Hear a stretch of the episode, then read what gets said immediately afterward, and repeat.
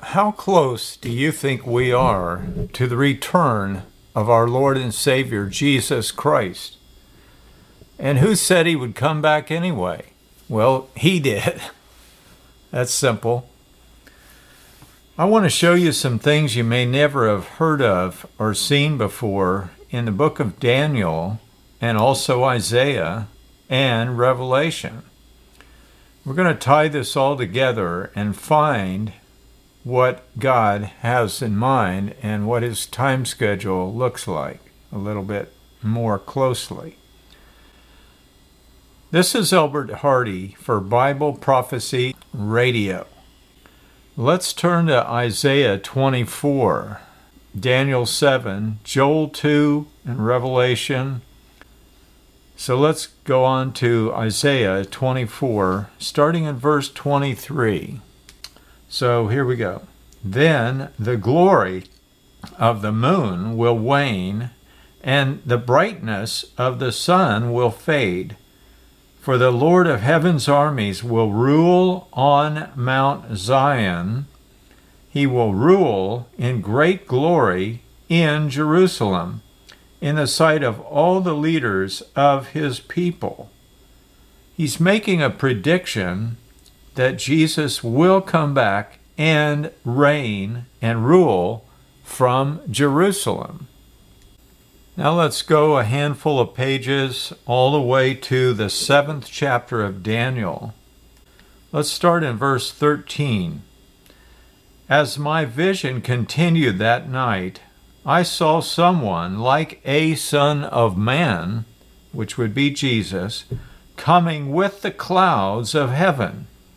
He approached the Ancient One, that would be God the Father, and was led into his presence. He was given authority, honor, and sovereignty over all the nations of the world, so that people of every race and nation and language would obey him. His rule is eternal. It will never end. His kingdom will never be destroyed. Verse 18. But in the end, the holy people of the Most High will be given the kingdom, and they will rule forever and ever. In verse 21, Daniel 7, it reads like this. As I watched, this horn was waging war against God's holy people and was defeating them until the Ancient One, the Most High, came and judged in favor of his holy people. Then the time arrived for the holy people to take over the kingdom. Then he said to me, this fourth beast is the fourth world power that will rule the earth. It will be different from all the others. It will devour the whole world, trampling and crushing everything in its path. The 10 horns that you saw, in other words, are 10 kings who will rule that empire. Then another king will arise, different from the other 10, who will subdue 3 of them. He will defy the Most High and oppress the holy people of the Most High. He will try to change their sacred festivals and laws, and they will be placed under his control for a time, times, and half a time.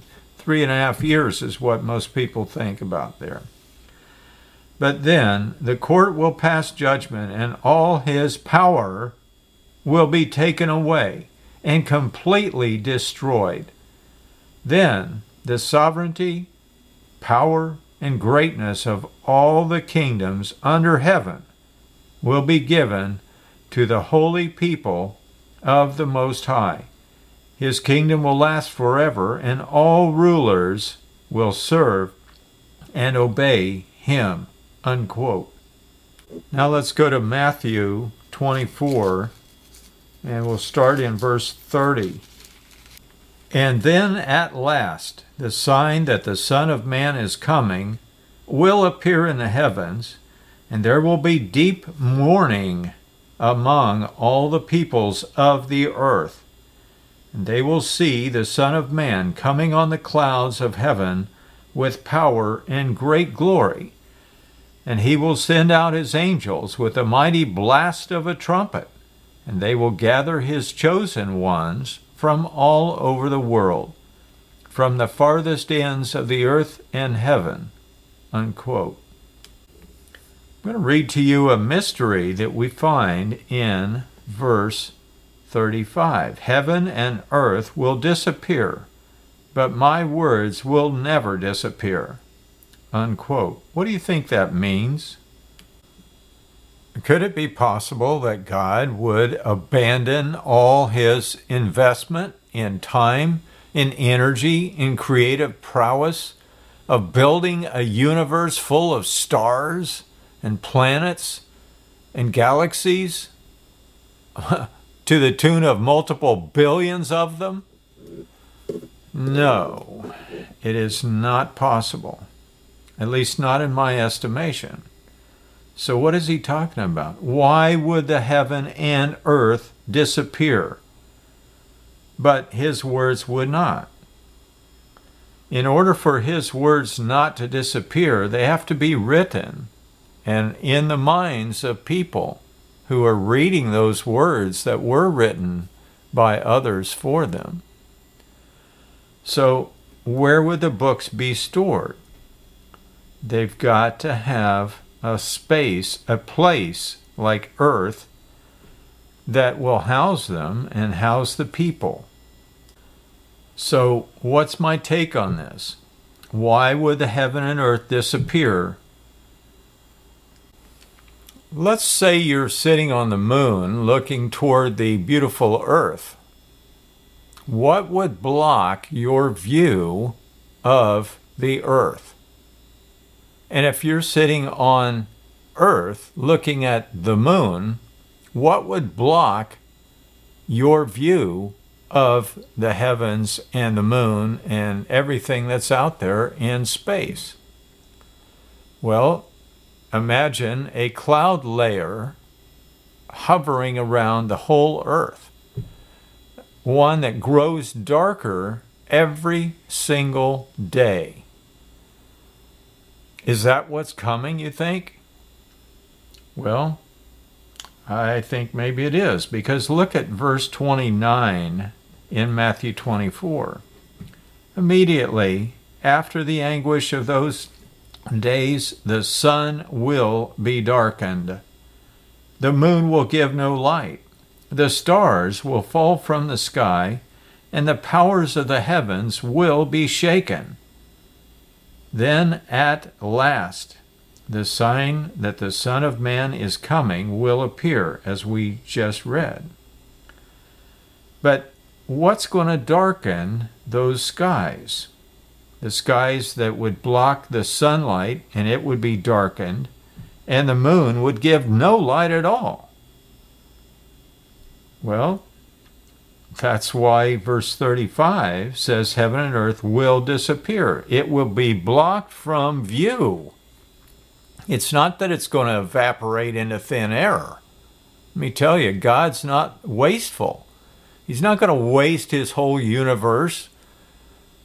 No, that's kind of silly, really. But no, it will be blocked from view. Now, to get a little more of a grasp on this, let's go to Ezekiel. I hadn't wanted planned to go there, but let's go there real quick. 32 and verse 7. This time he's talking to Pharaoh, the king of Egypt, and he's pronouncing what he's going to do to him. So let's start in verse 6. "I will drench the earth with your gushing blood all the way to the mountains, filling the ravines to the brim. When I blot you out," verse 7, "I will veil the heavens and darken the stars, I will cover the sun with a cloud, and the moon will not give you its light. I will darken the bright stars overhead and cover your land in darkness. I, the sovereign Lord, have spoken." Unquote. What sort of a cloud would we expect it to take before that would happen? Let's turn to the 34th chapter of Isaiah.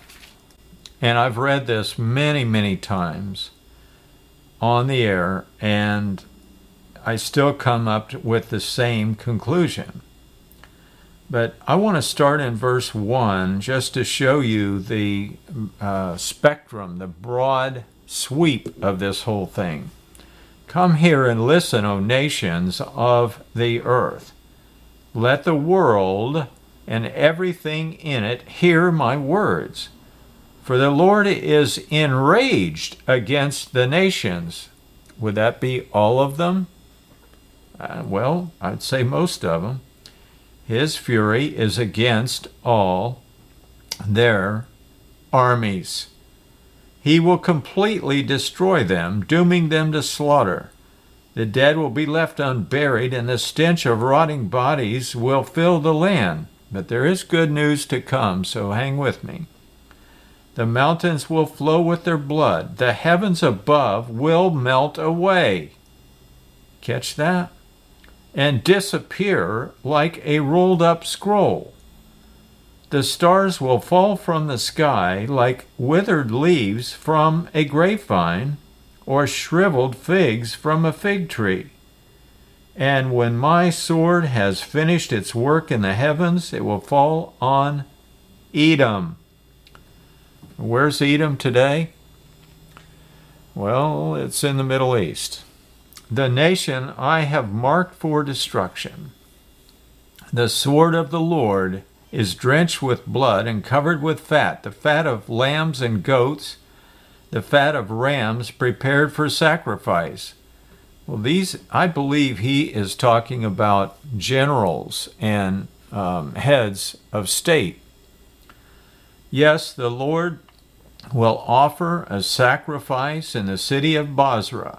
Now, there is a Basra in Iraq, and I think there's another Basra in Kuwait someplace. I'm not sure. "He will make a mighty slaughter in Edom. Even men as strong as wild oxen will die. The young men alongside the veterans. The land will be soaked with blood, and the soil enriched with fat." Why?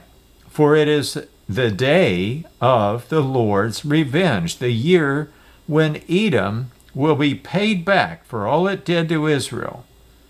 The streams of Edom," verse 9, chapter 34, Isaiah, "will be filled with burning pitch, and the ground will be covered with fire. This judgment on Edom will never end. The smoke of its burning will rise forever, and the land will lie deserted from generation to generation. No one will live there anymore." Unquote.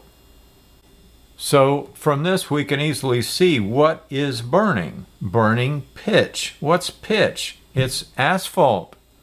Asphalt is oil that has lost or evaporated away its hydrogen element. So there's nothing left but methyl carbon. Oil. Oil that's turned thick and no longer watery. It's just a mass of gel, more or less. In Mark 13, we'll see some other stuff that will shed some light on this, I hope. Mark 13, starting in verse 19. "For there will be greater anguish in those days," and this is the words of Christ Jesus. "For there will be greater anguish in those days than at any time since God created the world. And it will never be so great again. In fact, unless the Lord shortens that time of calamity. Not a single person will survive. But for the elect's sake, that is, his chosen ones, he has shortened the days. Then in verse 26, we'll drop down there, then everyone will see the Son of Man coming on the clouds with power and great glory. And he will send out his angels to gather his chosen ones from all over the world, from the farthest ends of earth and heaven. This reminds me of Revelation 1, starting in verse 4. This letter is from John to the seven churches in the province of Asia. Grace and peace be to you from the one who is, who always was, and who is still to come, from the sevenfold Spirit before his throne, and from Jesus Christ. He is the faithful witness to these things, the first to rise from the dead, and the ruler of all the kings of the world. All glory to him who loves us and has freed us from our sins by shedding his blood for us. In other words, in our stead. He has made us a kingdom of priests. A kingdom of priests for God, his Father. All glory and power to him forever and ever. Amen. Look, he comes with the clouds of heaven, and everyone will see him, even those who pierced him. Now, how's that going to happen? Well, by resurrecting those people. And God knows the timing for each person. He can bring all of us up at once. And all the nations of the world will mourn for him. Yes, amen. I am the Alpha and the Omega, the beginning and the end, says the Lord God. I am the one who is, who always was, and who is still to come, the Almighty One, unquote.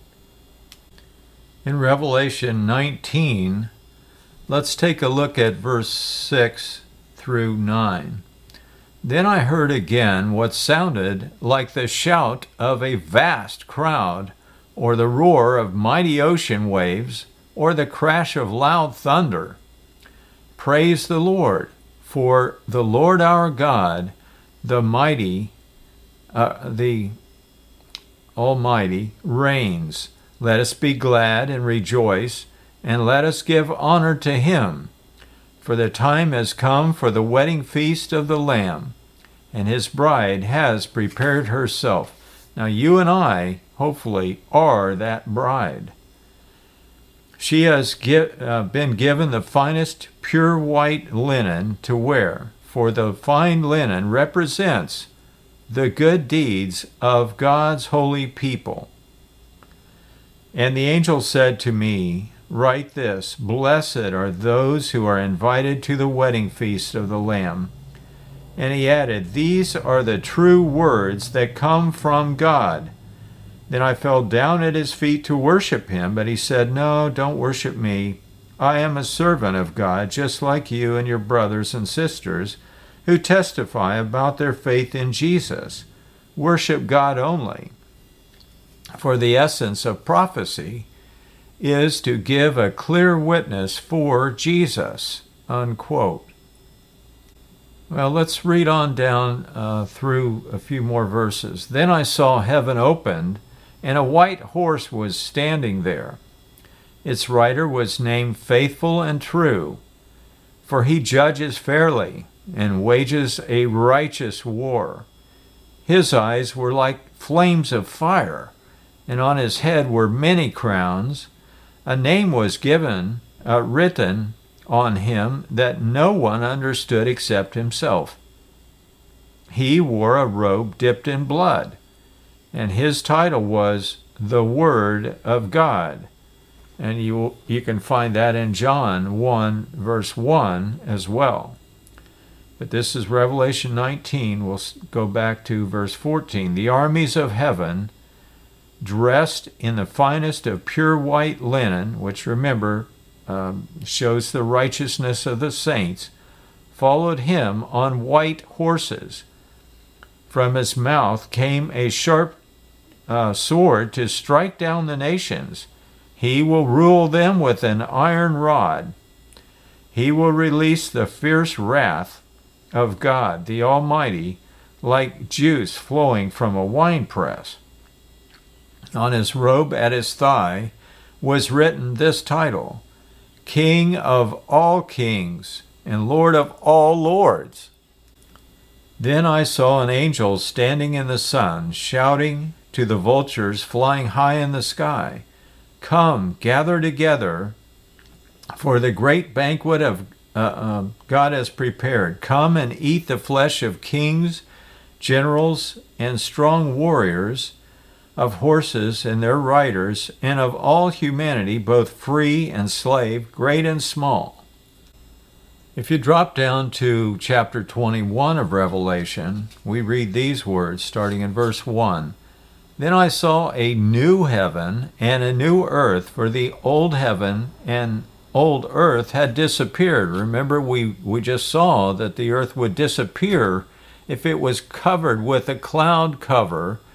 Let's say we had a nuclear war in the Middle East, and many craters were opened with a nuclear weapon, which, by the way, a hydrogen bomb requires the power of an atomic bomb just to make ignition on this thing. If hydrogen bombs are used, they can have a killing radius, a crater, if you would, that's more than 3.5 to 350 miles across. That's enormous. That's enormous. Now, I don't know how they calculate that. That's just a stat I got off the internet, honestly. So, but a hydrogen bomb will go very deep as well.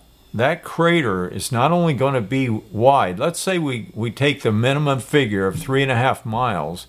How deep do you think it would go? Let's say, I don't know, maybe 100 feet? It probably is going to be deeper than that.